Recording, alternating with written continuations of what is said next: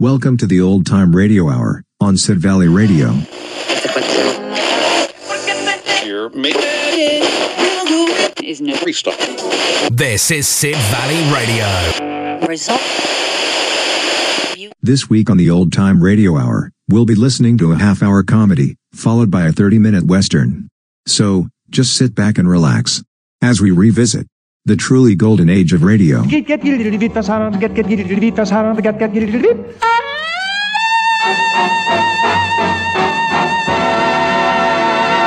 This is the Danny Kaye Show with Eve Arden, Lionel Stander, yours truly Ken Niles, and the outstanding music of America's top band, Harry James and his music maker.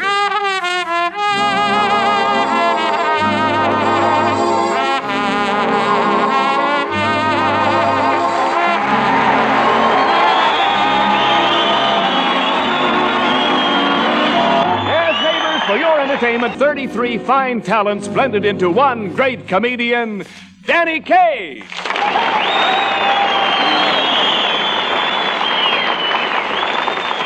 Come on, Danny. Danny Kaye, will you hurry up? Oh, just a minute, Evie. It's always just a minute with you. Come on. Oh, now wait. I must pause to greet an old friend. Ah, greetings, old friend. I know things are pretty tough now, old pal. Yes, once you were popular in the money, but now you're broke, desolate, deserted, alone. But don't worry, old pal. You'll make a comeback someday. Danny, do you have to go through that act every time you pass a cigarette machine?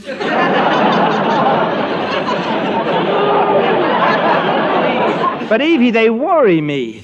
Standing around doing nothing. I, I wonder if they could put bananas in them. You worry about everything but the things you should. Now, sit down here and read your radio fan mail. It's got to be answered. Oh boy, fan mail? You mean I really got fan mail? That's what I've been trying to tell you all day. Gosh, how many letters did I get? Think of a number. One. Bingo. Now read it. Gosh, my first fan letter. I feel like a bride. Well, brush the orange blossoms out of your eyes and read it. okay. It says, uh, big money in Belgian hares. Put a couple of our giant Belgians in your backyard, and they'll soon be paying the rent for you. Send for our free booklet, Splitting Hairs. Just what I thought, Evie. The only people listening to me last week were rabbits. Well, it's a start. Oh, hello, Lionel. Hi, Lionel. Look what I got for you, Danny. A whole bushel basket full of letters. Ain't it wonderful? For me, Lionel? No kidding? Yeah. This is definite evidence and testimony that the American public have taken their collective pens in hand and inscribed their felicitations and congratulations for posterity. Sic transit gloria DeHaven. Ooh, all this mail. Let's see what they say. Here's one from Tootsie Smith of Evansville, Indiana. Blue Ribbon Program. Please send me photographs of Harry James and Ken Niles. They are my dream men.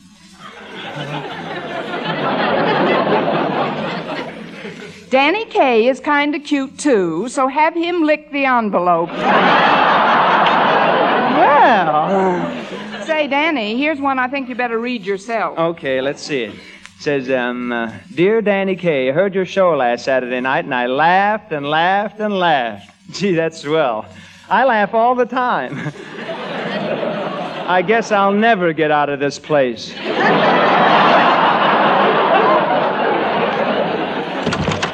well, Harry James. Come on in, Harry. Hello, Harry. Everybody. Pull up a trumpet and sit down, Harry. I was just looking over my fan mail from the first show. Say, did you get any letters, Harry? Yeah, yeah, I got one, but I feel kind of silly reading it. Oh, go on, read it, Harry. Well, okay. Dear Maestro, besides being a fine musician, you are a great personality. You have the charm of a Boyer and the appeal of a Van Johnson. Sincerely, BG. BG? BG, could that possibly be Betty Grable? Well, it ain't Benny Goodman, brother. Say, Harry, here's a legitimate fan letter for you. It asks for you, the boys, and Kitty Kallen to do the new Columbia recorded arrangement of I'm Beginning to See the Light.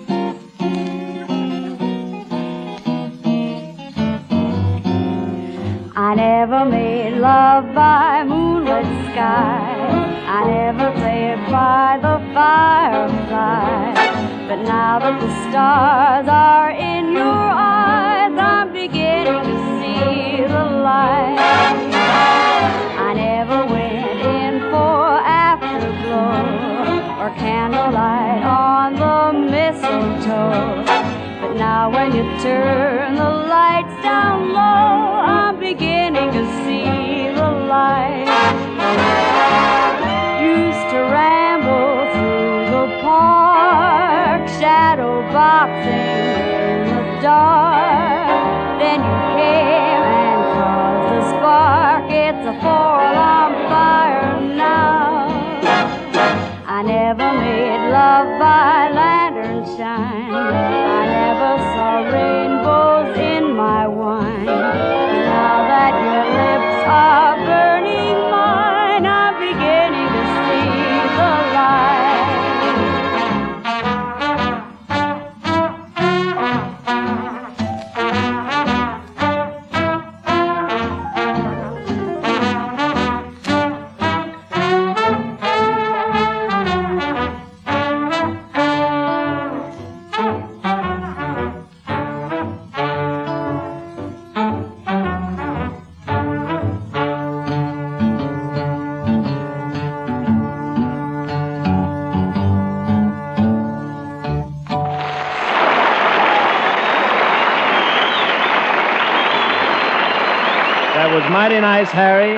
Mighty nice. Who is Danny Kaye? Who is Danny Kaye? Who is Danny Kaye? Ladies and gentlemen, anticipating this dilemma and by way of enlightenment, we proudly present The Life of Danny Kaye. Or From the Cradle to Sam Goldwyn. Or A K Grows in Brooklyn.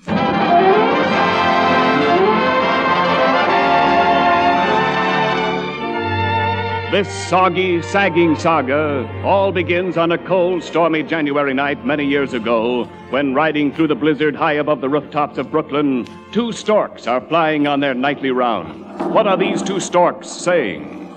Listen. Hiya, Stork. Hi, you stork. What are you carrying? Babies, what else? Ah, babies, babies, always babies. Yeah. I wonder where they come from. Eh, I don't know, but I know where mine are going to.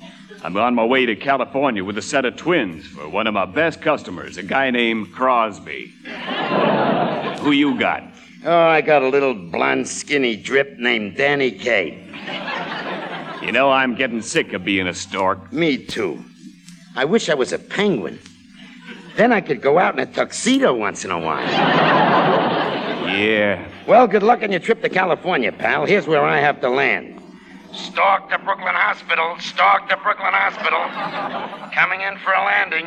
Hospital to Sark, hospital to Sark. What have you got? Stork to hospital. I got a kid named Danny Kaye. Hospital to Sark.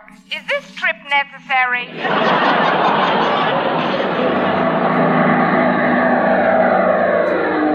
And now, far below in the hospital, we go to a corridor outside the maternity ward where many anxious fathers are pacing up and down. Fathers, ho! One, two. At ease, you nervous wrecks. Mr. Thomas Kaye, step forward. Oh, if my wife only knew what I've gone through. What's up, Doc? Well, I am happy to tell you that you are the father of an eight pound boy. Wonderful, a boy. Eight pounds. How much do I owe you, Doc? Uh, that'll be $25 and 17 red points.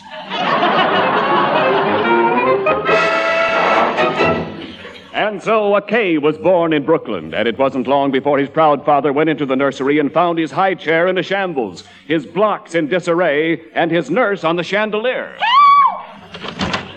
Well, well, our boy must be growing up. Guess he ought to be bright enough to talk by now. Come on, Danny boy. Say da da da daddy. Come on. Chick, chick, chick, chick.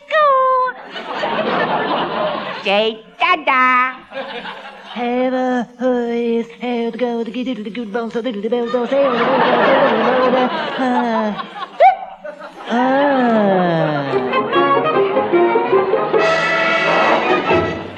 And so the first famous words of Danny Kaye, Get My Nurse Off the Chandelier, were heard around the world. Not many years pass before our favorite problem child is rushing off to school. Quiet, children. Quiet. That's better. Well, good morning, children. Good morning, teacher. Who made that noise? Lionel Stander, did you do that? Teacher, I cannot tell a lie. It was Harry James. Squealer! Squealer, squealer, Harry James. Harry James, for blowing that horn, you will stay after school for two hours. Okay, but it'll cost you time and a half. I got a union. School days, school days, Jim a Joe, Jim Boo days. Well, Me doing my Danny Jim is my taking that shot in the It's phone about up ahead, time you Mister. showed up. And now send the Danny. moon and then you feel. Shut up! Why are you always so late to class, Danny? You start too early. Now, come, come.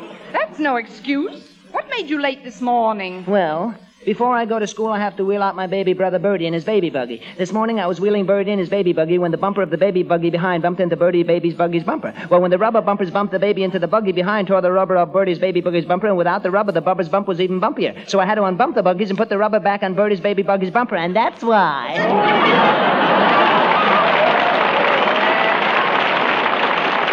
That is enough. All right, Danny Kaye, take your seat behind Lionel. Lionel Stander, why are you wearing your hair in a point? I just got, I just got my head caught in a pencil sharpener. Really? Well, we will now have geometry. Harry James, what is the Pythagorean proposition? Let's neck, babe. Wrong. Danny Kaye, what is the Pythagorean proposition? I'm with Harry. Lionel, are you with Harry and Danny? Nah, I hate crowds. Well, perhaps I'm being too optimistic. Does anybody here know the alphabet? Oh, I know I that. do. No, I do. I know it. I know it. Danny and Harry, you may both do it. Now stand up in front of the class. Not on your heads. All right, boys. Thank you. A, B, C, D, E, F, G, H, I, J, K, L, M, N, O. Play it good. L, M, N, O, P, Q, R, S, T. A, B, C, D, E, F, G, H, I, J, K, L, M, N, O, P, L, M, N, O, P, Q, R, S, T, U, V, W, X, Y, Z. Harry James. Yes, teacher. Danny Kaye. Yes, teacher. You better learn the alphabet, learn it right, or I'll keep you in the classroom all night. ABC, Got the teacher jumping. ABC, Got the teacher rocking. ABC, Got the teacher jiving. ABCD. Teacher is a square.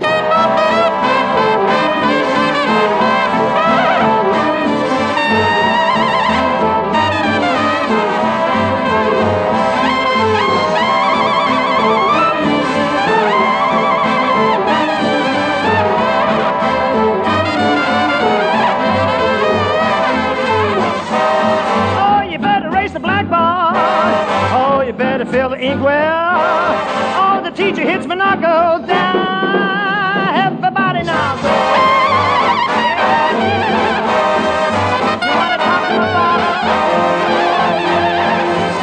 Shoot the inky to me, stinky.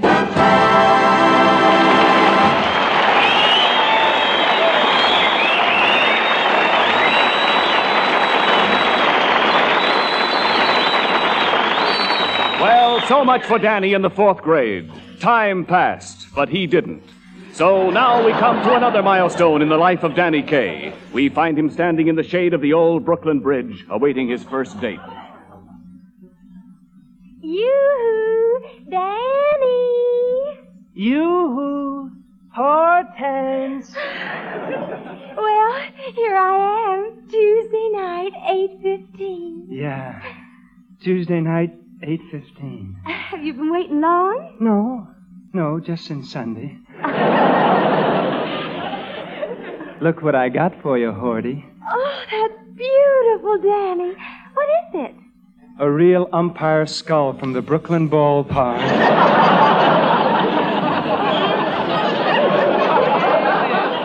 Oh, it's lovely, Danny. I'll wear it next to my heart. Ah, Danny. Yes. Don't you want to hold my hand? Is anybody looking? Uh-uh. All right, take off your glove.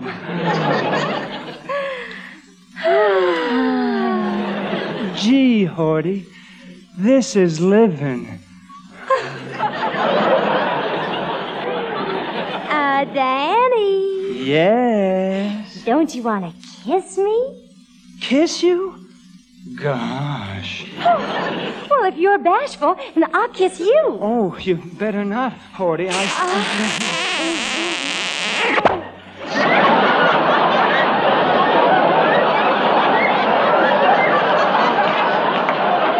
Oh, darn it, Horty. Now you've done it. Oh, what?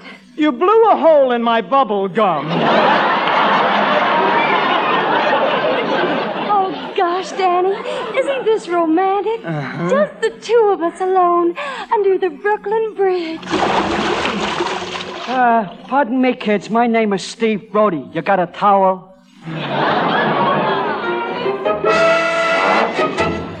Despite this historic interruption to his first romance, Danny Kaye later found his real love was show business. And after many heartbreaks, struggles, and reverses, he made his first appearance before the public. All right, folks, now step right up. Now, for the benefit of you gents who haven't seen this demonstration before, step up a little closer. Get out of here, boys. You bother me. Yes, sir. Why, if any of you gents got a wife, mother, or sister home who has trouble getting the tops off bottles, why, step right up and buy the little lady a Jim Dandy bottle opener. Yes, sir. The one I use is the one I sell. Five cents, a nickel, a half a dime will neither make or break or set you up in business. Yes, sir. Now for the demonstration, folks. I have here in my right hand the Jim Dandy bottle opener. With my left hand, I pick at random a bottle of beer.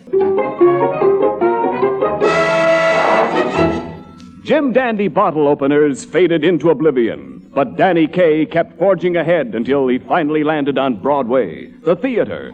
It is the opening night of a famous Broadway play. Act one has received a tremendous ovation. Act two has caused a roar of cataclysmic approval. And now in Act three, Danny Kaye makes his bid for lasting theatrical fame in the following tense and gripping scene. This is the end, Roland. The end. We're through. Do you understand? Definitely through. Oh, but Martha, Martha, you can't. You simply can't do this. No, Martha, you can't. You simply can't. Oh, Roland, we've been all through this before. But Martha, give me another chance. No. Just, please, just one more chance. No. Oh, yes, Martha, do give him one more chance. Young man. Who, me? Yes, you, sitting there in the front row. Will you keep out of this?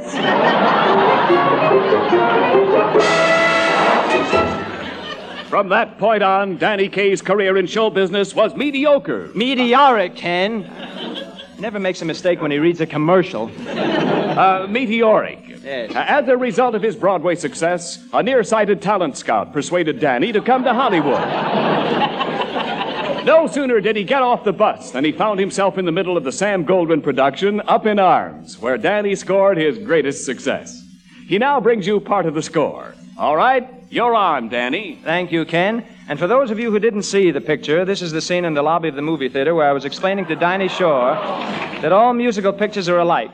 Suppose you do get into the theater, and suppose you do get a seat, and suppose the woman in front does take her hat off, and you do get a look at the screen. What do you see?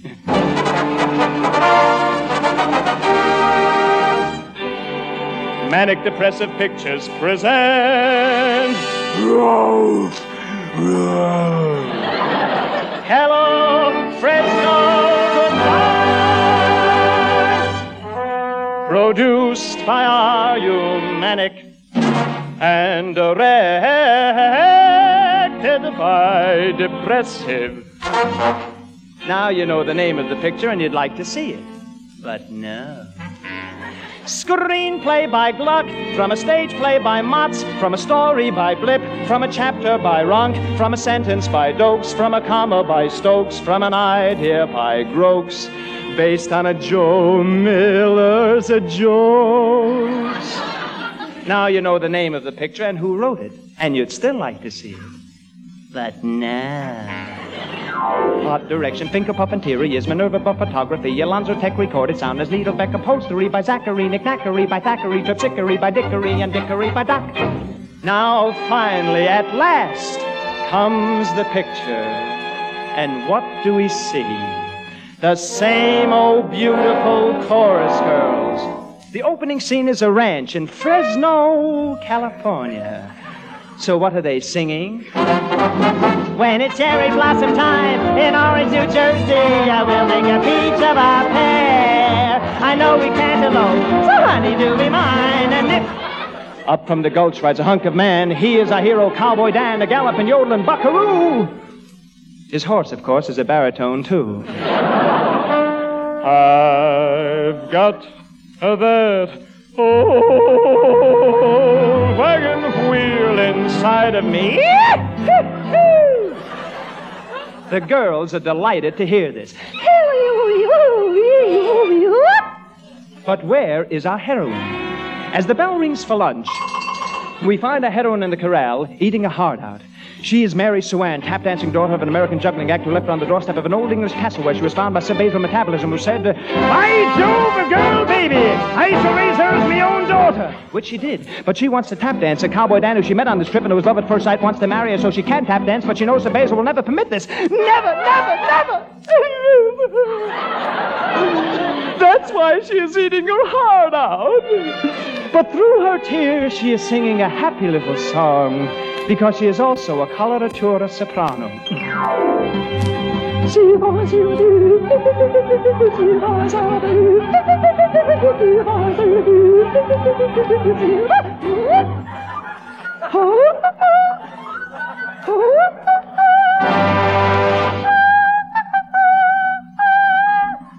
She is beside herself. Her favorite position. Father, you must let me marry Cowboy Dan. He owns the biggest ranch in Texas. Bar none. Bar none? Why, that's the password of the FBI. It can't be. No, no, yes, yes, no, no, yes, yes, no, no, yes, yes, no, yes, no, no, yes, yes, it can't be! But it was. He rushes to Mary Sue Suan. Mary Sue Suan, you must help me. Can you tap out a message in code? This is a big chance. Now she can tap dance, which she does. But what has she done? She has betrayed her own father. But he isn't her father. He is heimlich by sloepen by Godes Flume and heiden the Godes Flume home to the for those and the full heim to the good and the um fine The dangerous German spy. Stick up your hands, you dirty rat, and go and that. So I had the FBI finally captured the German spy. Dan and Mary are about to blend. You think the picture's about to end? But now. Who ever heard of a musical picture without Carmelita Pepita, the Bolivian bombshell? I wish you could come with me to my little village in Bolivia where every night all the little people, all they want to sing is. When it's cherry blossom time in Orange, New Jersey, we'll make a peach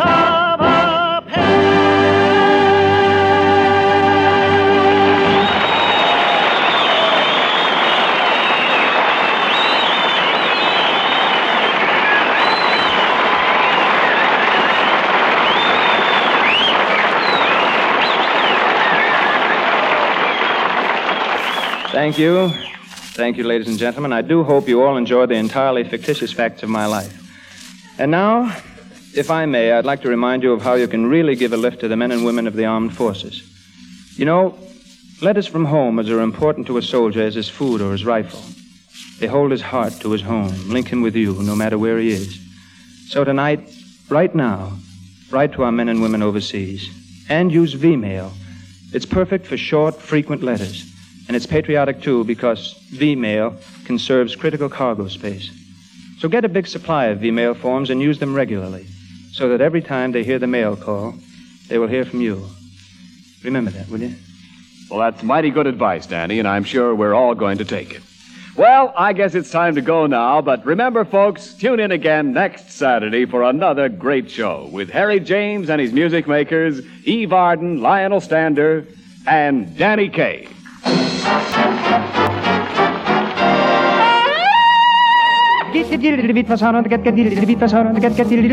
Good night.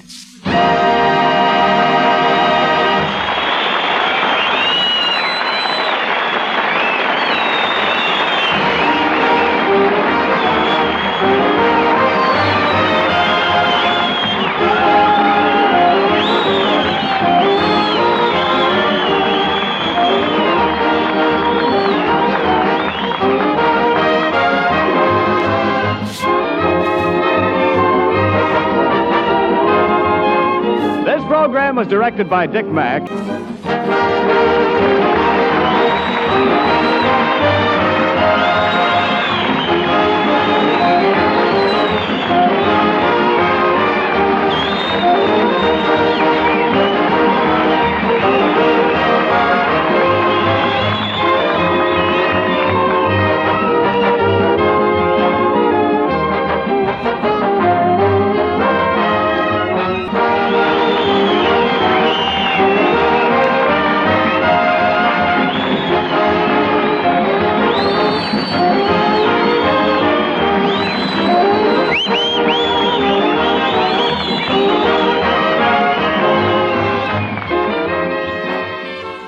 You're listening to the Old Time Radio Hour on Sid Valley Radio.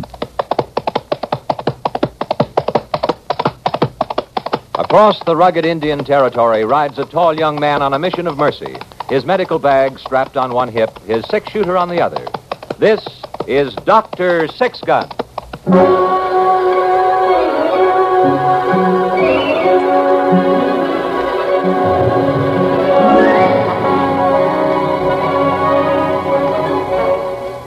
The National Broadcasting Company brings you transcribed another episode in the exciting adventure series Dr. Six Gun.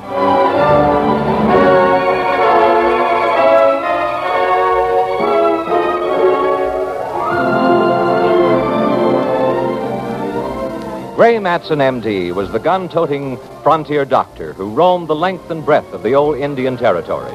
Friend and physician to white man and Indian alike, the symbol of justice and mercy in the lawless West of the 1870s. This legendary figure was known to all as Dr. Six Gun.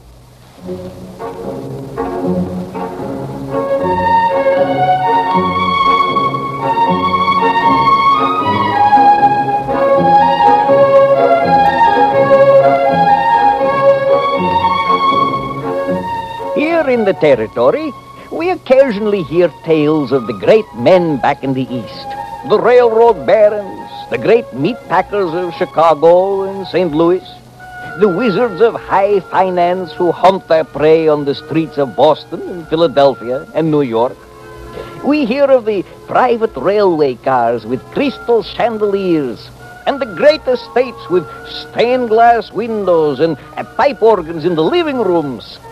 We hear of these tales, and we are impressed by such enterprise and genius. Of course, we too have our wizards of commerce. I myself am one. And who am I? Pablo the Gypsy Peddler. And this is my friend Midnight.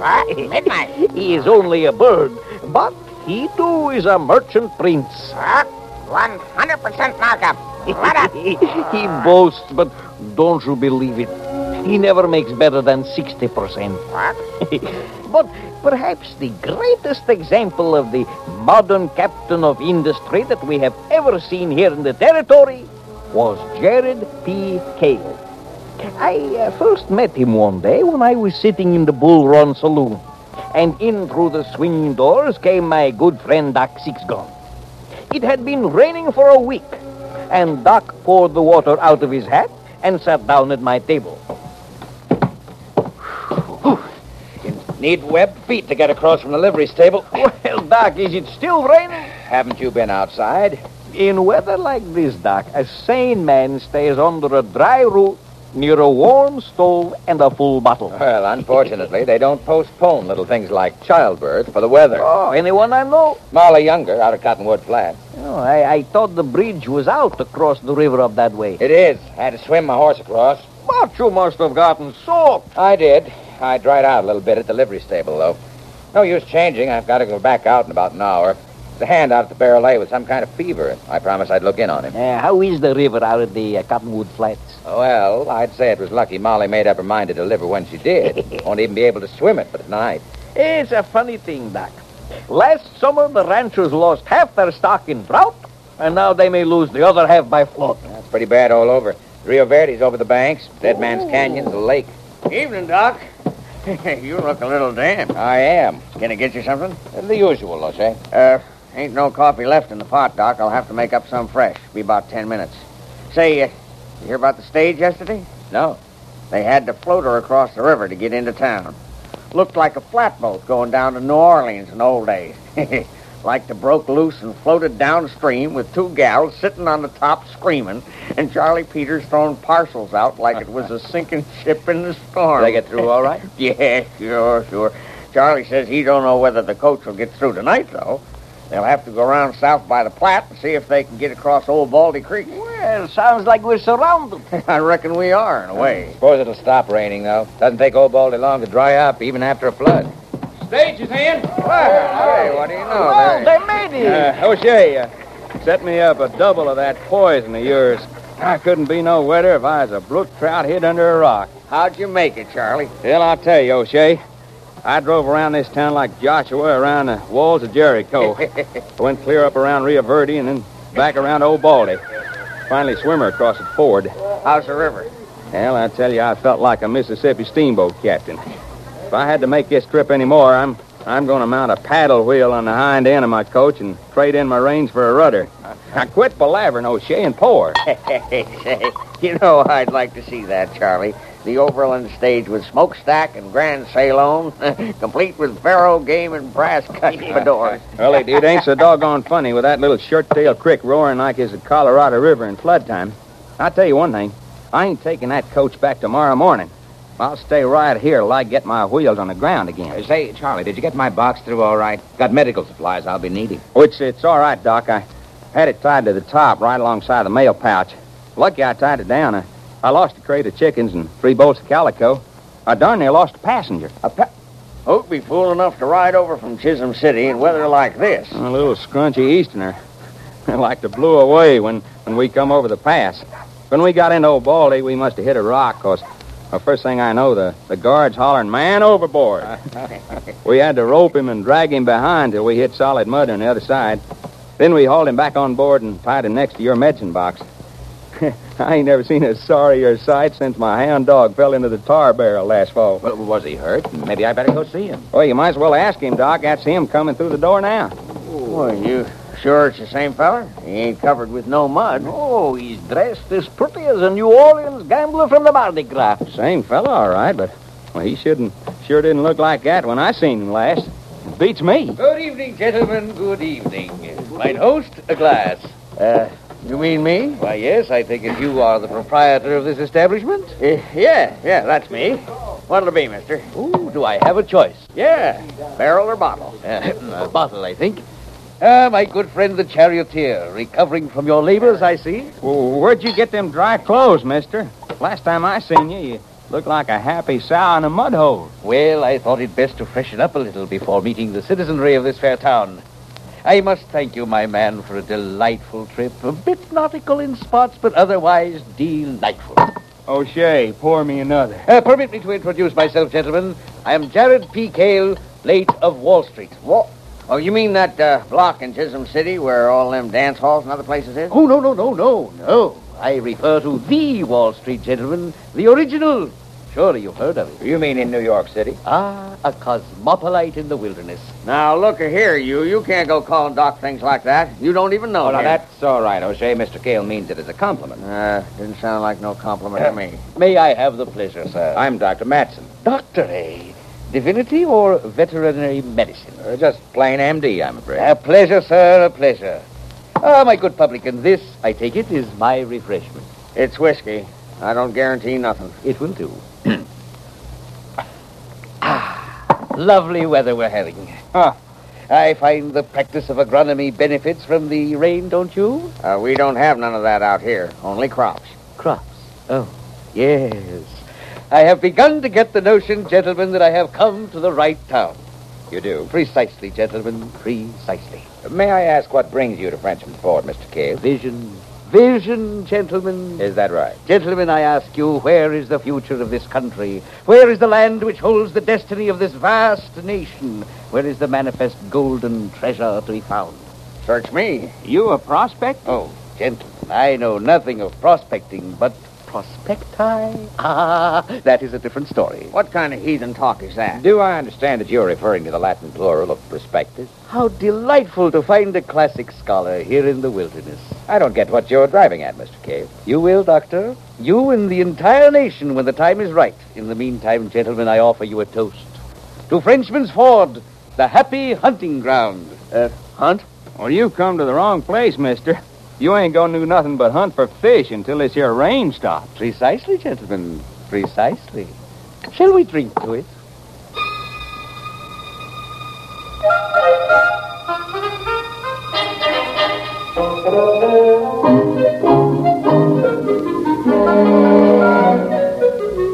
He was a cheerful little man, and he was dressed something like a cross between a minister, a banker, and an undertaker. He had fine, silky mutton chop whiskers, and the rest of his face was smooth as a baby's. All the rest of the evening he sat at the table at the Bull Run and told us tales of that fabulous land far across Old Baldy Creek, eh, which was his natural habitat. It was then that I said to Fisk, Jim, mark my words, you'll never corner the gold market without my help. But did he listen, gentlemen? Did he? Oh, not Jim Fisk.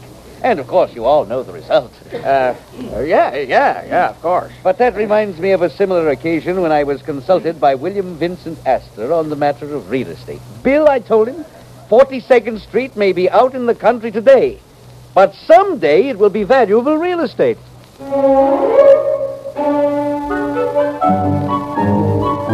Doc had been called away on his case early in the evening, and when he got back, Mr. Cale had retired to his lodgings, and O'Shea was cleaning the bar. I'll be with you in a minute, Doc. I kept the coffee pot on the back of the stove. It's strong as boiled gunpowder, but it's coffee. Thanks, O'Shea. Well, that's the end of it up at the Rio Verde. There was a log jam at the, up at the Box Canyon. Gave way. Nobody's going to get across that river anymore. Yeah, here you are, Doc. She's hot, but she'll claw your throat on the way down. Good.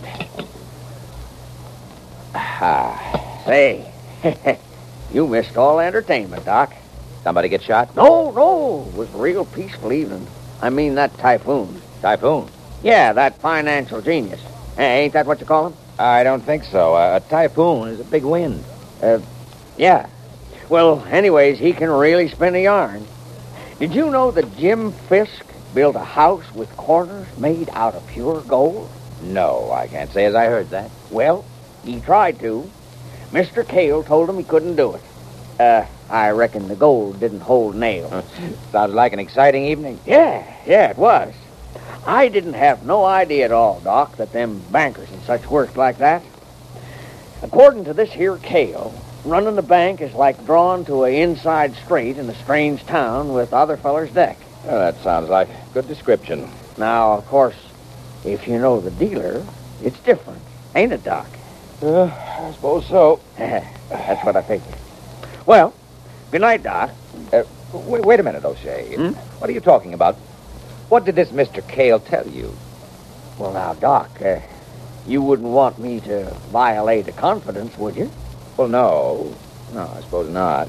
Well, all I can tell you, Doc, is that uh, when this here town becomes the roaring, bustling metropolis of the new Atlantis, just you wait and see who is going to have the biggest saloon. O'Shea, you've been drinking your own whiskey. No, Doc, but just wait and see. That's all.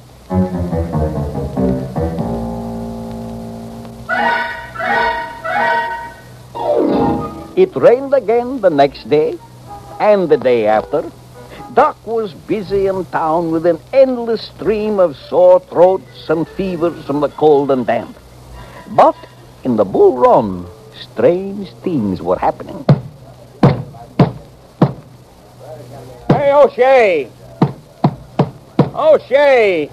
Where is that lop-eared, swill-serving idiot? What's the matter, Charlie, eh? Peddler, I've been standing here for five mortal minutes, waiting to turn over my good money for that bad whiskey. Eh? Nary hiding her hair of O'Shea if I seen. Why, you wouldn't leave the bar unattended. Reach over and dip up some of that whiskey if I wasn't afraid my hand would dissolve in the fumes. O'Shea! Keep your shirt on. How do you like that? Why, a man in his position is a public servant. It's, it's like me with the mail. Neither snow, nor rain, nor heat, nor saddle sores, nor hostile Indians is supposed to keep me from my duty. And, and concern it, it ought to be the same with him. Now, what is the idea, Charlie, making a racket like that? Are you still selling whiskey, or are you giving up and going into dry goods? Hang on, you'll get your drink. I got more important things to do than dish out rot gut to cantankerous stage drivers. Now, wait a minute. Just hold on. What's the matter? Now, listen, O'Shea, it's, it's all right for me to call your whiskey poison and rot gut, but it, it ain't fitting for you to do it. What are you blithering about now? Well, if you ain't got no confidence in your stock, well, I ain't going to buy none. I'll just take my trade somewheres else. Yeah? Just, uh, where do you figure to take it, Charlie? I got the only saloon in Frenchman's Ford, and this here town is surrounded on four sides by water. The only other drink you can get retail is a physic up to Doc Six Guns or horse liniment down to the livery stable. The only other whiskey in town is in closed barrels down to the express office, and that is on consignment to me. Oh, yeah. Yeah, I reckon you're right. Well, in that case, I guess I'll reconsider. That's better. Now, what'll it be, barrel or bottle?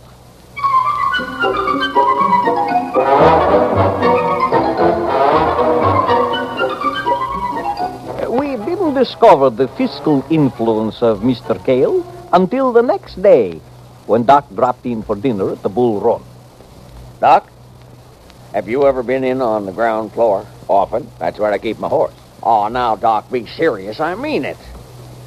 How'd you like to be in on the inside of the biggest financial syndicate since John Jacob Astor? Not very much. Now, Doc, that ain't the way to talk. Oh, O'Shea, just what is all this? Is that Cale fella working some skin game on you? Doc, it ain't no skin game. He's on the level. Oh, sure, sure. I mean it. Doc, you are talking to the president of the Frenchman's Ford Land and Natural Resources Development Company. Cale's the treasurer. I figured he would be. Now, Doc, you lack confidence. I certainly do. Just what are you developing with this company, O'Shea? Well, uh, you know, like it says, natural resources. Mm-hmm. Doc, you're a good friend of mine, and I want to give you a chance before the small, smart Wall Street men snap up all the stock. Oh, O'Shea, you simple-minded idiot. Why don't you just take your money and put it in a great big gunny sack and hand it to this sharper? Now, Doc, you ain't being fair. Mr. Cale ain't no sharper. He's a financier. I can't understand it, O'Shea. You can spot a deadbeat in the bull run the length of the bar. How can you be so confounded foolish about Cale? Doc, you, you, you really think he's going to skin me? Why, he's practically got you stuffed and mounted. Well, I don't know. He sounds real convincing, and when he gets to talk about them railroad fellers and millionaires and Now, all. look, look, O'Shea. Have you given him any money yet? No, not yet. Oh, that's good. There isn't a doubt in my mind that your Mr. Jared Cale is crooked as a dog's hind leg. Ah, doctor, good morning. Did I hear you mention my name? You might have. Doc here says it's a skin game. He says you're out to fleece me. Well, well, we meet that sort of thing all the time in our profession. Now, don't let it worry you, Mr. O'Shea. What do you mean, don't let it worry me? Are you or ain't you? Mr. O'Shea, I know of only one way to meet an insinuation of this sort. Now, how much money have we discussed as your share of the capital investment? Uh, $2,000. Well, uh, gentlemen, do you recognize this banknote? Yes, that's a note on the Drover's Bank of Chisholm City. A sound bank, gentlemen? yes. Well, here, sir, are $5,000 in banknotes issued by the Drovers National. More than twice Mr. O'Shea's investment. Uh, here you are, Doc. What do you mean? What are you giving them to me for? I want you to hold this money in escrow, as it were, to prove my good faith. This would more than cover any money Mr. O'Shea risks in the company. well, now that seems fair, don't it, Doc? Well, uh, yes. Yes, I suppose it does. They're good notes, all right. Well, there you are, Doc. I trust my reputation is once more unsullied. And now, Mr. O'Shea, uh, a word with you in your private office. Why, uh, I ain't got no office, but uh, if we kind of crouch behind the bar down at the end, we can be private. Uh, we, well, I, I- I don't think that will be necessary, but we must plan. We have great things to accomplish, you and I.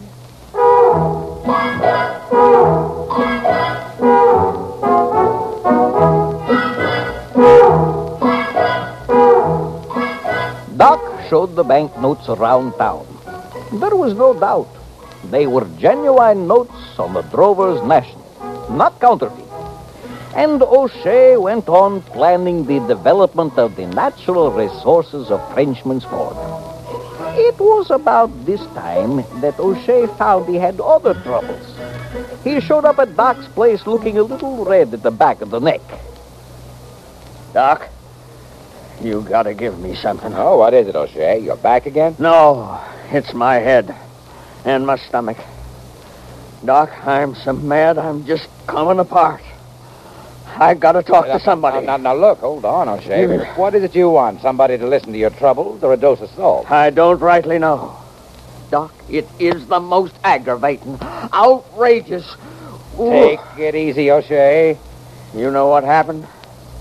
What with the town cut off by the flood, I had a pretty good business going on, and I ran plumb through the four barrels of whiskey I had in the place.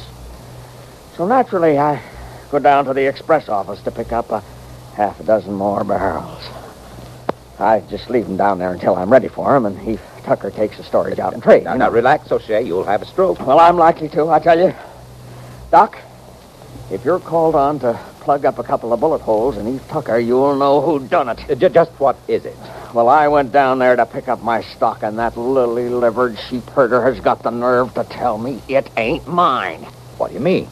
He says I didn't pay for the whiskey when it first come in, and since it ain't been claimed, my option on it run out. That doesn't sound like Eve Tucker. He offered me a price on it. Doc, do you know what that no-good crowbait horse thief wants me to pay for my own whiskey? One hundred dollars a barrel. Why, I ain't never paid more than twelve dollars since I opened a saloon. You're not going to pay it, are you? That's just the miserable part of it, Doc. I ain't got no choice. What with the town cut off with no whiskey, I close up. Why don't you? Doc, have you got any idea what my life would be worth in this town if and I cut off the only supply of whiskey at a time like this? I'd lose all the goodwill I ever had. I've just got to pay that miserable old coot his $100 a barrel and take a licking. O'Shea, oh, maybe I better go have a talk with Eve Tucker. There's something fishy in this whole deal. I wish you'd do something, Doc. I already paid him $500. Doc, he's got me over a barrel.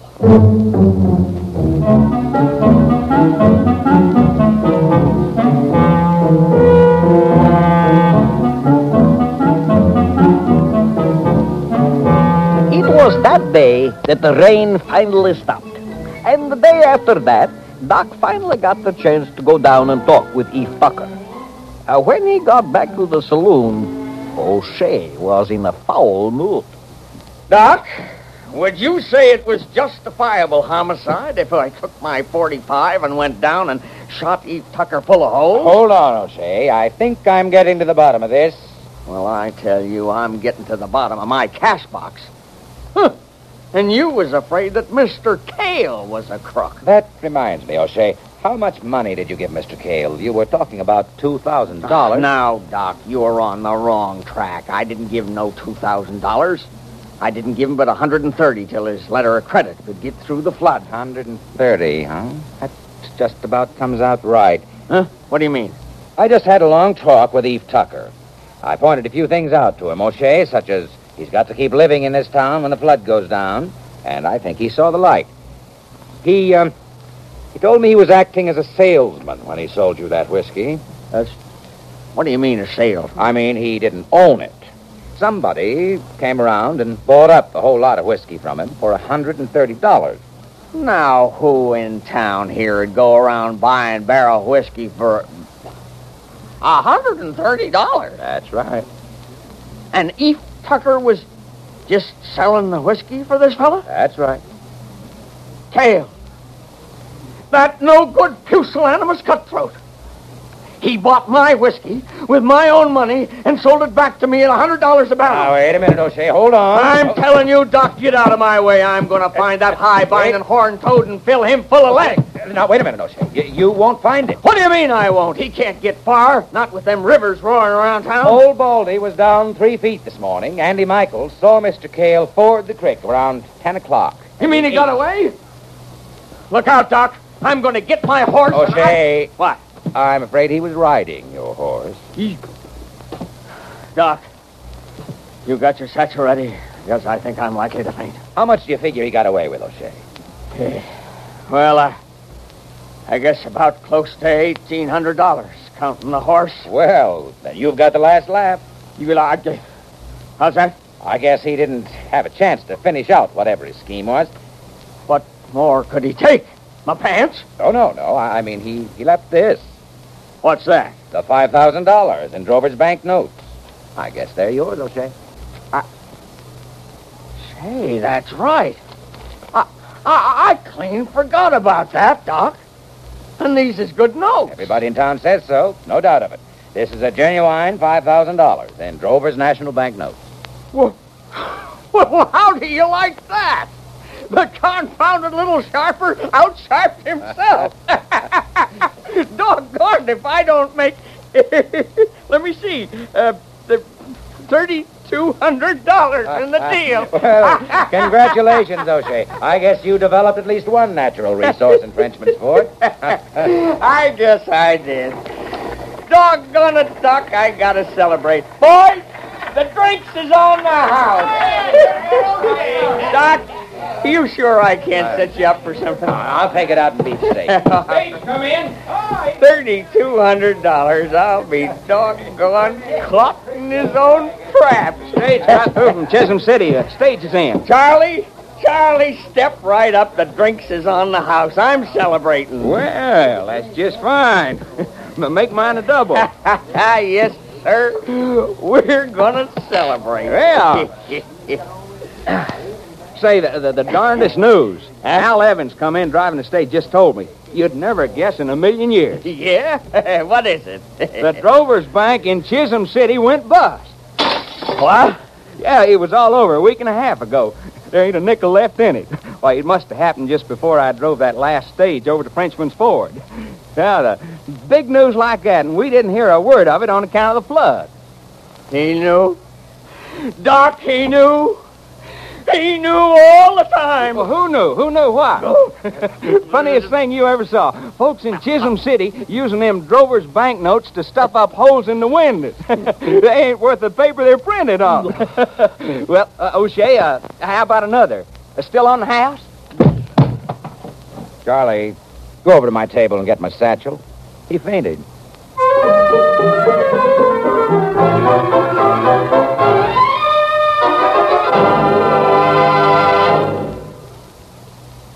You've been listening to Dr. Six Gun.